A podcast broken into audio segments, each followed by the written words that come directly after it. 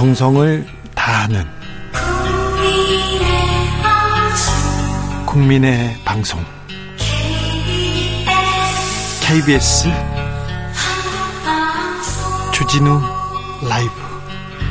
그냥 그렇다고요.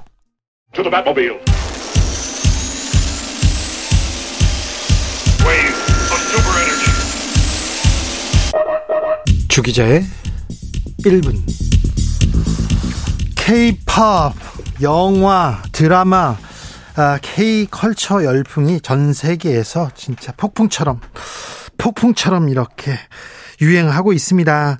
그런데요, 시기 질투도 많이 받습니다. 폄하하는 사람들도 많아요.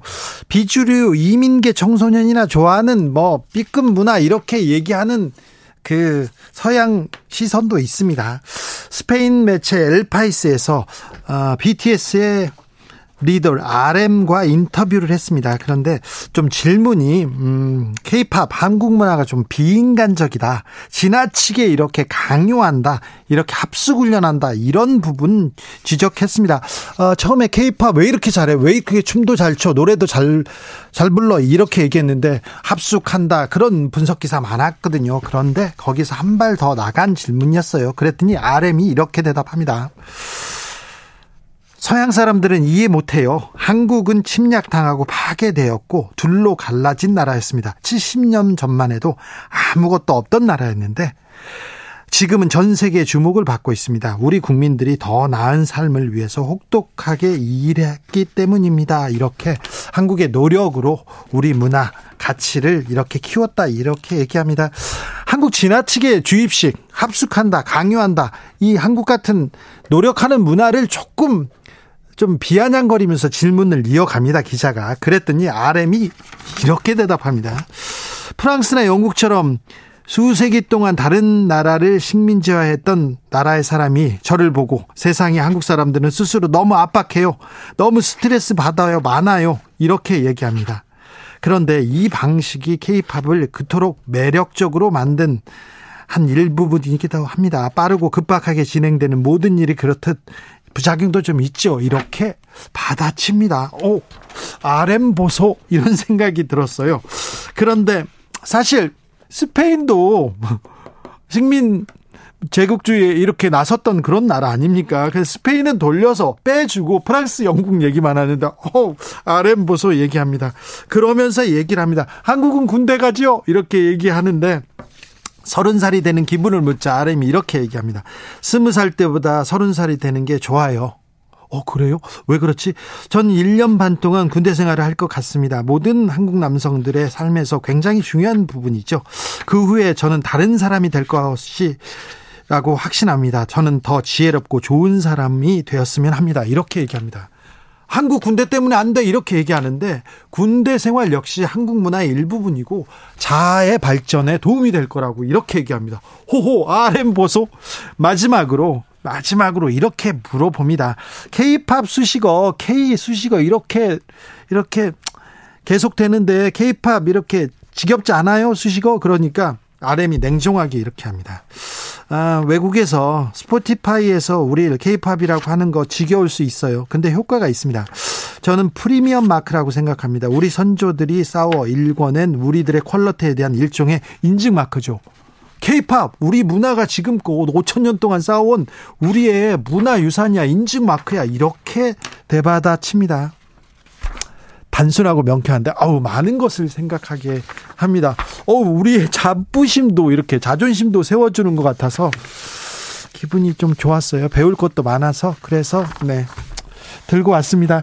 아 정치 기사만 하다가 읽다가 이렇게 RM 얘기하니까 어우 자신감 뿜뿜 어 기분 좋았습니다. 지금까지 주 기자의 1분이었습니다. BTS 작은 것들 위한 시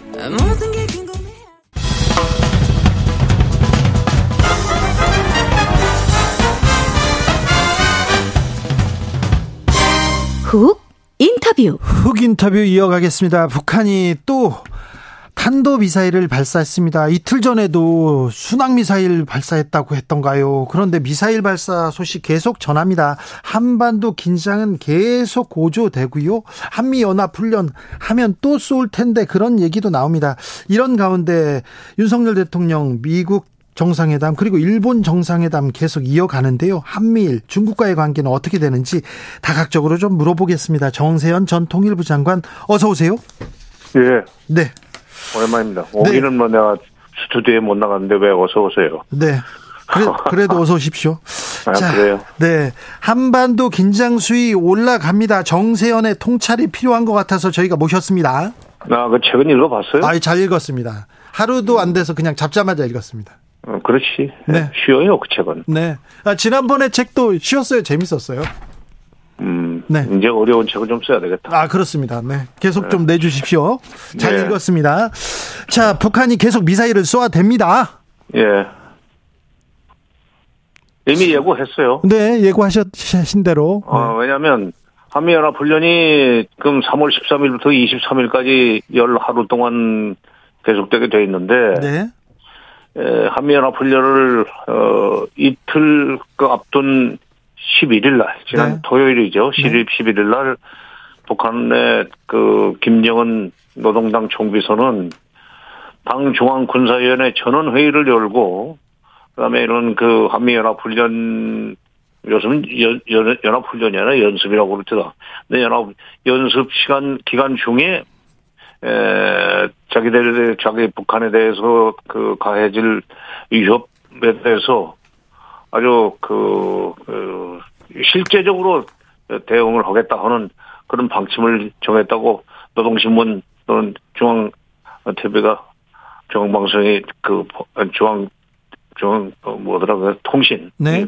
발표를 했죠. 그리고 12일 날 12일 날은 전, 하루 전날이죠. 훈련 시작, 저기, 하루 전날에는 1,500km 사거리가 나오는, 어, 그. 순항 미사일을 쐈죠. 순항 미사일. 네. 그거는 저고도로 날기 때문에 레이더에 잘 잡히질 않아요. 예.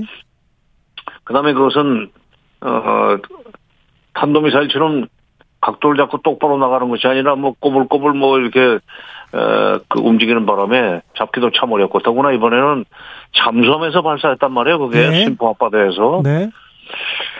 이게 지금 그 오히려 탄도미사일보다도 급순항 미사일만은 한반도 지형 지세상 더 위협적이라고 저는 생각합니다. 그 다음에 훈련이 시작된 13일 날은 또, 아, 이틀, 이틀, 이틀째 되는 14일 날 아침에 오전에 또 그, 어, 동해상으로 탄도미사일 뭐 단거리죠. 그걸 또 두 발을 쐈다고 그러는데 그 북한이 과거에 한미연합훈련 그 기간 중에는 어, 훈련 전에는 뭐 계속 불평하고 투덜대고 하지만은 막상 훈련이 시작되어서 끝날 때까지는 납작 엎드려 있었습니다. 그래요. 어, 그런데, 어, 그리고 이제 끝나고 난 뒤는 또 이제 뭐 미사일을 쏘거나 무슨 뭐 욕을 해대거나 뭐 그랬었는데 이번에는 아주 당 중앙 군사위원회 전원 회의에서 바로 이번에 한미연합 훈련 기간 중에 가만히 있지 않겠다. 어, 그래서 소위 강대강으로 나가겠다는 얘기를 했고, 지난 20일 날 그 김여정이 그 뭐 당 노동당 부부장으로 돼 있는데 참 대남 대미 메시지를 그 내보내는 청구 역할을 하고 있죠. 근데 김여정이 미국을 상대로 해서 앞으로 태평 미국이 북한에 대해서 가하는 위협 정도에 따라서 어 자기들도 철저하게 에, 대응을 하겠다 그러면서 태평양을 미사일 사격장으로 쓰겠다는 얘기를 했어요. 예.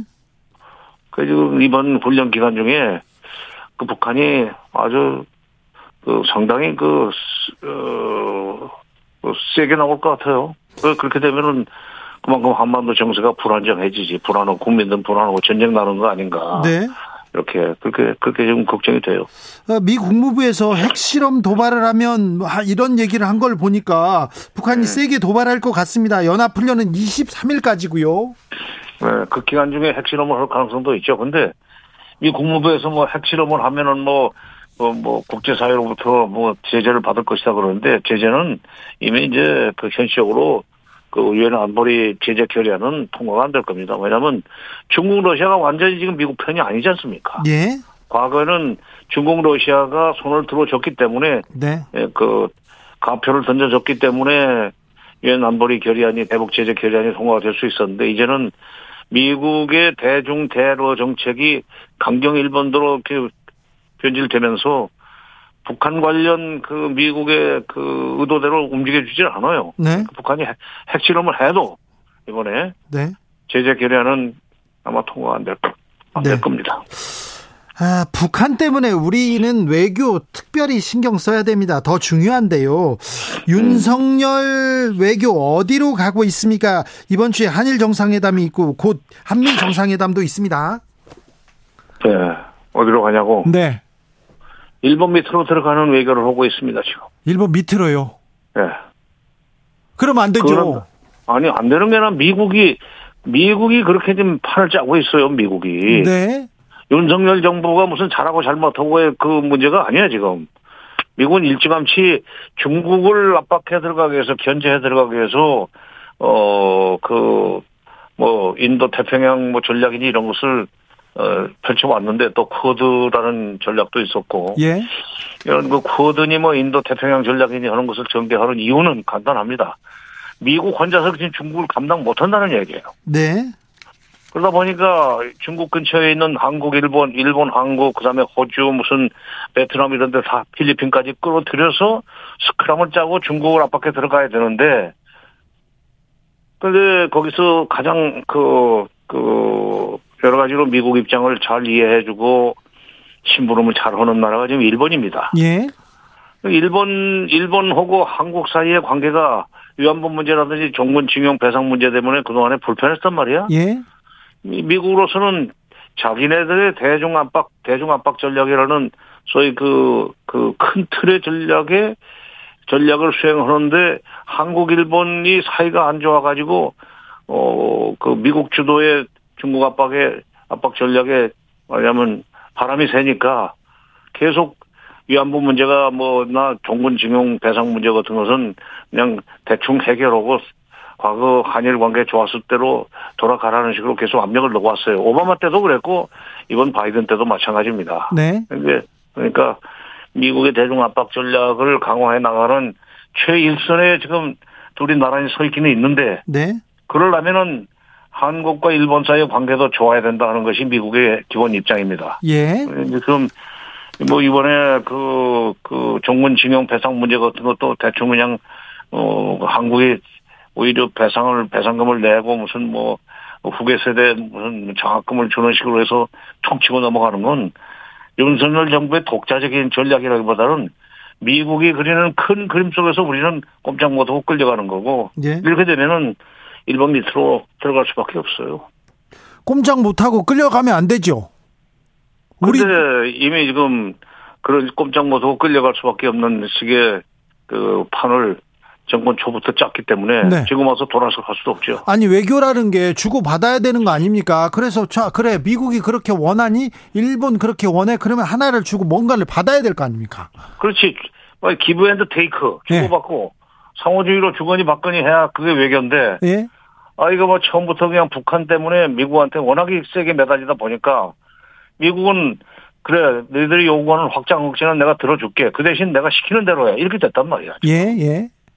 물론 이렇게 돼 우리가 미국한테 에, 그, 그, 전적으로 의존할 수밖에 없도록 만든 것은 뭐 북한이기도 하지만 네. 그렇다고 지금 와서 북한 때문에 그렇게 됐다고 뭐 그걸 핑계 댈 수도 없는 거고 뭐 그 북한이 그런 식으로 일을 대남 그 위협을 가할지라도 미국과 적절하게 확장 억제를 그 합의를 오고 미국에 도움을 요청해야지. 예. 그냥 뭐 북한을 왜 씨, 뭐 때려 죽여달라는 그런 식으로 자꾸 매달리다 보니까 그래. 그러면 너희들의 필요를 우리가 충족시켜 줄 테니까 미국의 입장에서 한국의 입장을 수- 그 필요를 충족해 줄 테니까 이제 미국 미국의 필요를 충족해 줘. 그러려면 일본하고 어 그 말하자면 쿵짝을 맞춰 줘. 그러려면 일본이 시키는 대로 해 이렇게 됐단 말이야. 예. 일본 시키는 대로 하면 안 되죠. 주고 안 되는 건 그건 당일원이고 지금 이제는 이미 그 늪에 빠져버렸기 때문에 발을 네. 뺄 수가 없이 됐어요. 자, 그래도 한일 정상회담에서 뭔가는 받아와야 될 거 아닙니까?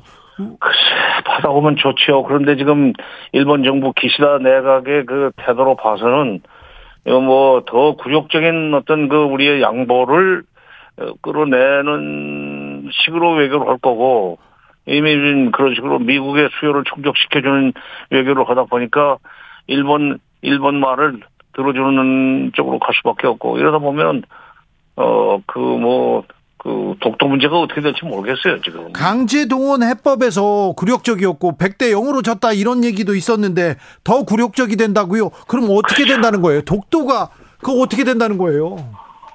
아니 뭐 그 국제 정세가 또 그렇게 한국이 그렇게 살 수밖에 없도록 만들었다고 정당화하니까 근데 국제 정세 핑계를 대는데 자기들의 그 소위 그 뭐라 그럴까 어그 인사이트의 부족을 얘기하지 않고 네. 이때 미국과 중국 사이에서 또는 미국과 일본 사이에서 적절하게 뭐 등거리 외교를 하거나 또는 어 미국의 그 요구를 들어주면서도 어 일본 문제와 관련해서는 우리 국민들의 정서가 있으니까 너무 이렇게 심하게 밀어붙이지 말라는 식으로 좀 저항도 하고 하면 좋은데 그걸 그걸 그렇게 하지를 못했어요 처음부터 이제 와서 갑자기 무슨 정신 차리고 상호주의 내지는 give and take식으로 문제를 풀어나가려고 하면은 미국에서 뭐 왜 이래? 응? 지금까지 말 잘 듣더니 왜 이래? 이렇게 될 거야, 뭐. 아, 참.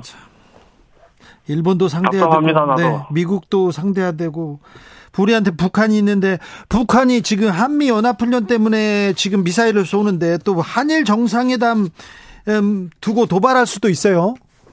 아니, 뭐, 미, 시, 미국의 뭐, 저 워싱턴에 있는 싱크탱크 CSIS에서는 16, 17일 한미, 한일 정상회담은 그, 그 시간 중, 그 기간 중에 뭐, 실제 핵실험을 할 수도 있다고 좀 전망을 내놓았는데, 뭐, 그렇게, 저, 저 회담을, 함- 그, 저 핵실험을, 실제 핵실험을 하면은, 그 자체가 이제, 에, 뭐, 한일 정상회담을, 어, 망치는 그런 원인이 되기도 하지만, 문제는 7차 핵실험이 핵탄두의 소형화, 경량화를, 어, 실현하기 위한 회담, 저, 주- 실험이라고 그 봐야 되는데, 그렇게 되면은, 어, ICBM에다가 여러 개를 실을 수 있습니다. 다탄두로.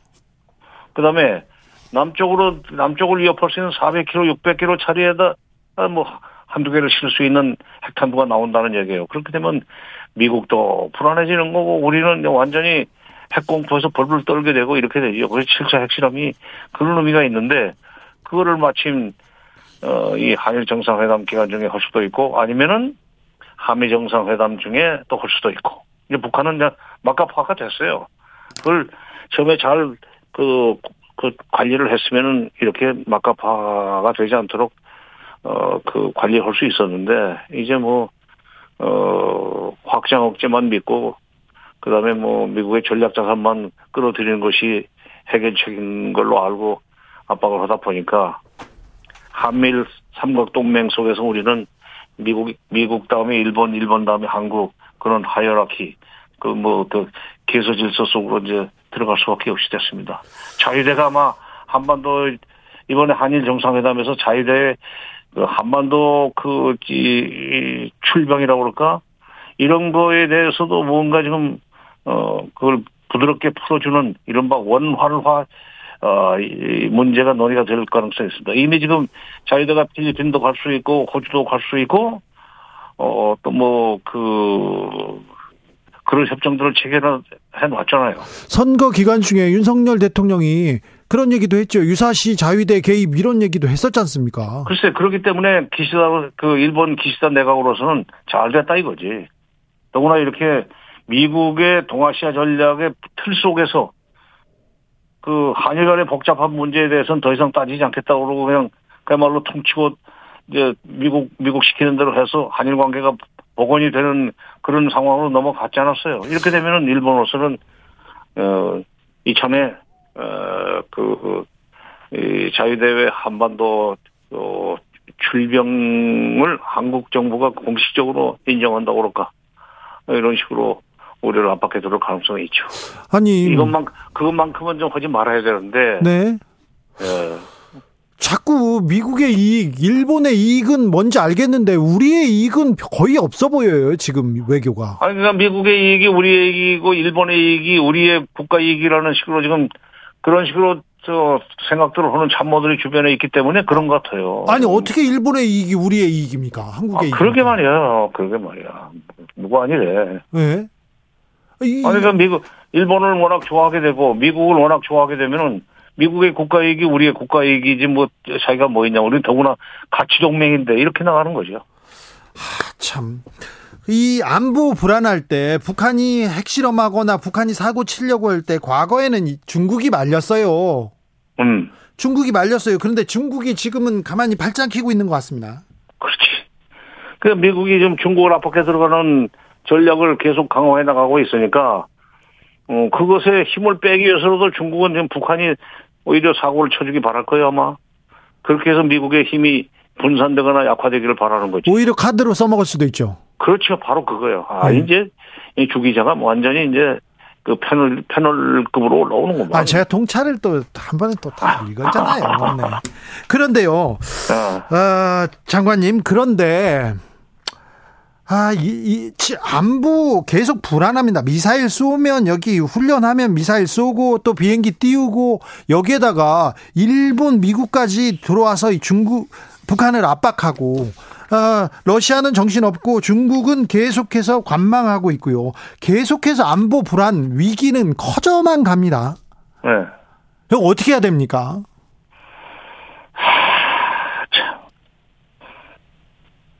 솔직히 말해서 나도 지금 답이 없습니다. 이 정부가 대북 압박 속도를 조금만 늦춰주면은 북한도 아이고 이제 잠시라도 쉬자 하는 식으로 될 수 있는데 이건 뭐 그렇게 대북 압박 강도를 줄여줄 그 가능성은 뭐 별로 없고 오히려 내친 김에 그냥 세게 더 몰아붙여가 주마가 편식으로 지금 몰아붙여가지고 북한이 이 힘에 겨워가지고 나가자 빠지기를 바라는 그런 그 계산인 것 같은데 그거는 어 그건 어, 잘못 생각한 거고 지금 이번 훈련은 어쩔 수 없지만 끝나고 난 뒤에 조금만 대북 압박 그 강도를 그 낮추고 대북 압박 속도를 좀 한 템포만 늦추면은 북한도 어 사실 북한이 대내적으로 여기 계속 이런 그 어, 뭐냐면 전쟁 상황으로까지 치달을 수 있는 그런 어떤 군비 경쟁이라고 군사 도발을 갖다서 네. 계속 해나갈 수 있는 여력은 그렇게 없어요. 그런데 북한의 식량난이 가중되고 있다면서요. 글쎄, 그러니까 네. 식량난 때문에도 민심이 지금 흉흉한 판에 네. 자꾸 북한을 자극하니까 이쪽에서 네. 대내 체제 통합을 위해서 그렇죠. 오히려 더 세게 나오고 있단 말이야. 그렇죠. 그러니까 네. 그러니까 북한이 그 체제 통합을 위해서 그 식량 문제를 해결하는데 도움이 될 수 있는 그런 어떤 어, 프로젝트 같은 것을 좀 구상을 해가지고 네. 예를 들면 쌀이나 비료를 지원하는 것을 국제 기구하고 협조를 한다든지 이런 식의 액션만 취해줘도 네. 북한은 적어도 남쪽에 대해서만큼은 좀 과약한 짓을 좀 덜을 것 같아요. 그러니까요. 식량난이 지금 가중되고 있으니까 여기를 조금 도와주면 되는데 아니면 더 압박하면 더 압박하면 내부의 갈등을 좀 봉합하기 위해서 미사일을 쏘거나 도발할 수도 있지 않습니까? 그렇죠. 바로 그거예요. 그러니까 그, 그 남쪽 그, 그 자기 내부의 어려운 상황을 국민들한테 그 불가피하니까 이거 받아들여라라고 그 인식시키고 싶을 때 사상 교육을 그렇게 시키고 싶을 때는 반드시 밖에 적이 있어야 됩니다. 네. 그러니까 우리가 그 자기네들 내 대내적으로 어, 그 인민들 탄압하고 진짜 뭐 그 이 체제 통합을 위해서 막 선전선동을 강화할 수 있는 핑계를 주지 말고 대신 오히려 지금 그 인민 그 북한 인민들 주민들의 그 인도주의적 문제를 우리가 조금이라도 도울 수 있다는 어, 메시지를 내보내면 네. 그거 뭐 어 그 소문은 입소문은 뭐 북쪽에서도 빨리 난 어, 퍼지는 거니까 네. 북한 민심이 이제 돌아서고 북한도 뭐 그 이그 이, 쌀이나 비료 지원을 받기 위해서 적어도 대남 태도는 좀 완화시킬 가능성이 있다고 봐요. 과거에 과거에 김영삼 정부 때에도 어, 김일성 사망 직후에 어, 김영삼 대통령이 조문을 그, 그, 그, 허락하지 않았다고 그래서 욕을 바락바락 해야 되고 아주 심하게 아주, 어, 그, 어, 굴었었는데. 네.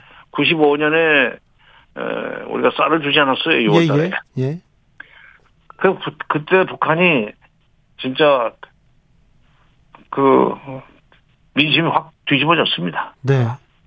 남쪽에서 쌀 15만 톤 간 뒤에 예? 일본에서 간 50만 톤까지도 남쪽에서 온 쌀로 소문이 났다는 정도로 민심이 뒤집어지고 그게 있었기 때문에 예. 김대중 정부가 들어서서 햇볕 정책이라는 걸 추진할 수 있었던 거예요. 아 그렇죠. 이 자세한 내용은 판문점의 협상과 정세현 회고록에 자세히 나옵니다. 맞죠? 예. 네. 자 한미 한국하고 아니 아니죠. 미국하고 중국하고 이렇게 너무 대결적 구도로 가기 때문에 우리의 외교 상황 어려울 것도 같아요. 그렇지만 우리는 중국하고 계속 얘기해야 됩니다. 한미 정상회담 해야죠. 한일 정상회담 좋습니다. 한중 회담도 해야 되는 거 아닙니까? 해야죠. 해야죠. 왜냐하면 그러니까 작년 6월 달에 나토에 가가지고 뭐 그 경제 수석이 그 탈중 그 탈중국을 아주 공식적으로 표방을 했지만 지금이라도 경제적인 문제 때문에도 어 중국과의 관계를 다시 복원하는 그런 외교를 할 수 있는 말하자면 그렇죠. 여유가 좀 있어야 됩니다. 경제 실익 중요하지 않습니까? 아니 지금 당장 지금 무역 적자가 계속 쌓이고 있는데 네. 그게 중국과의 관계가 막히면서 이렇게 된 거 아니에요? 예. 물론 그게 전부는 아니에요. 그러나 중국과의 무역 적자가 가장 큰 포션을 차지하고 있지. 그렇습니다. 그러니까 네. 아니 지금 비자도 지금 제대로 안 주는 거 아니야 지금? 네. 한국 사람한테 대해서. 네. 그러니까 조금이라도 이 중국에 대해서도 우리가 어 그 여유를 가지고 좀 접근을 했으면 좋겠어요. 그 미국 미국 불편하게 하는 거 아니야? 미국한테도 얘기해야지. 야 지금 뭐 그 너무 미국 편을 쓰다 보니까 우리가 중국과 그 거리를 둘 수밖에 없었는데 그러다 보니 지금 무역 적자가 누적돼 가지고 우리 경제가 그냥 엉망진창이 되고 있단 말이에요. 이렇게 되면 민심이 뒤집어지고 그 원인이 미국한테 있다는 식으로 여론이 나빠질 때 그거 어떻게 할 거냐 말이야. 예, 그렇죠. 우리가 중국과의 관계가 좀 관계를 개선해 나가는 걸 너무 막지는 마라. 예. 우리도 좀 살고 보자. 이렇게 나가야지. 아, 미국한테도 할 말은 해야죠. 일본한테도 할 말은 해야죠. 우리 대통령인데. 우리 외교관들인데. 할 말 하라는 미국한테도 할 말하고 중국한테도 할 말 하라는 게 통찰의 요지야. 아, 네. 그렇죠. 알겠습니다. 잘 알아들었겠죠? 무슨 말이지? 예. 네. 여기까지 예. 들을까요? 아, 그렇어요. 네. 정세현 전 통일부 장관이었습니다. 감사합니다. 예, 예. 교통정보센터 다녀오겠습니다. 정현정 씨.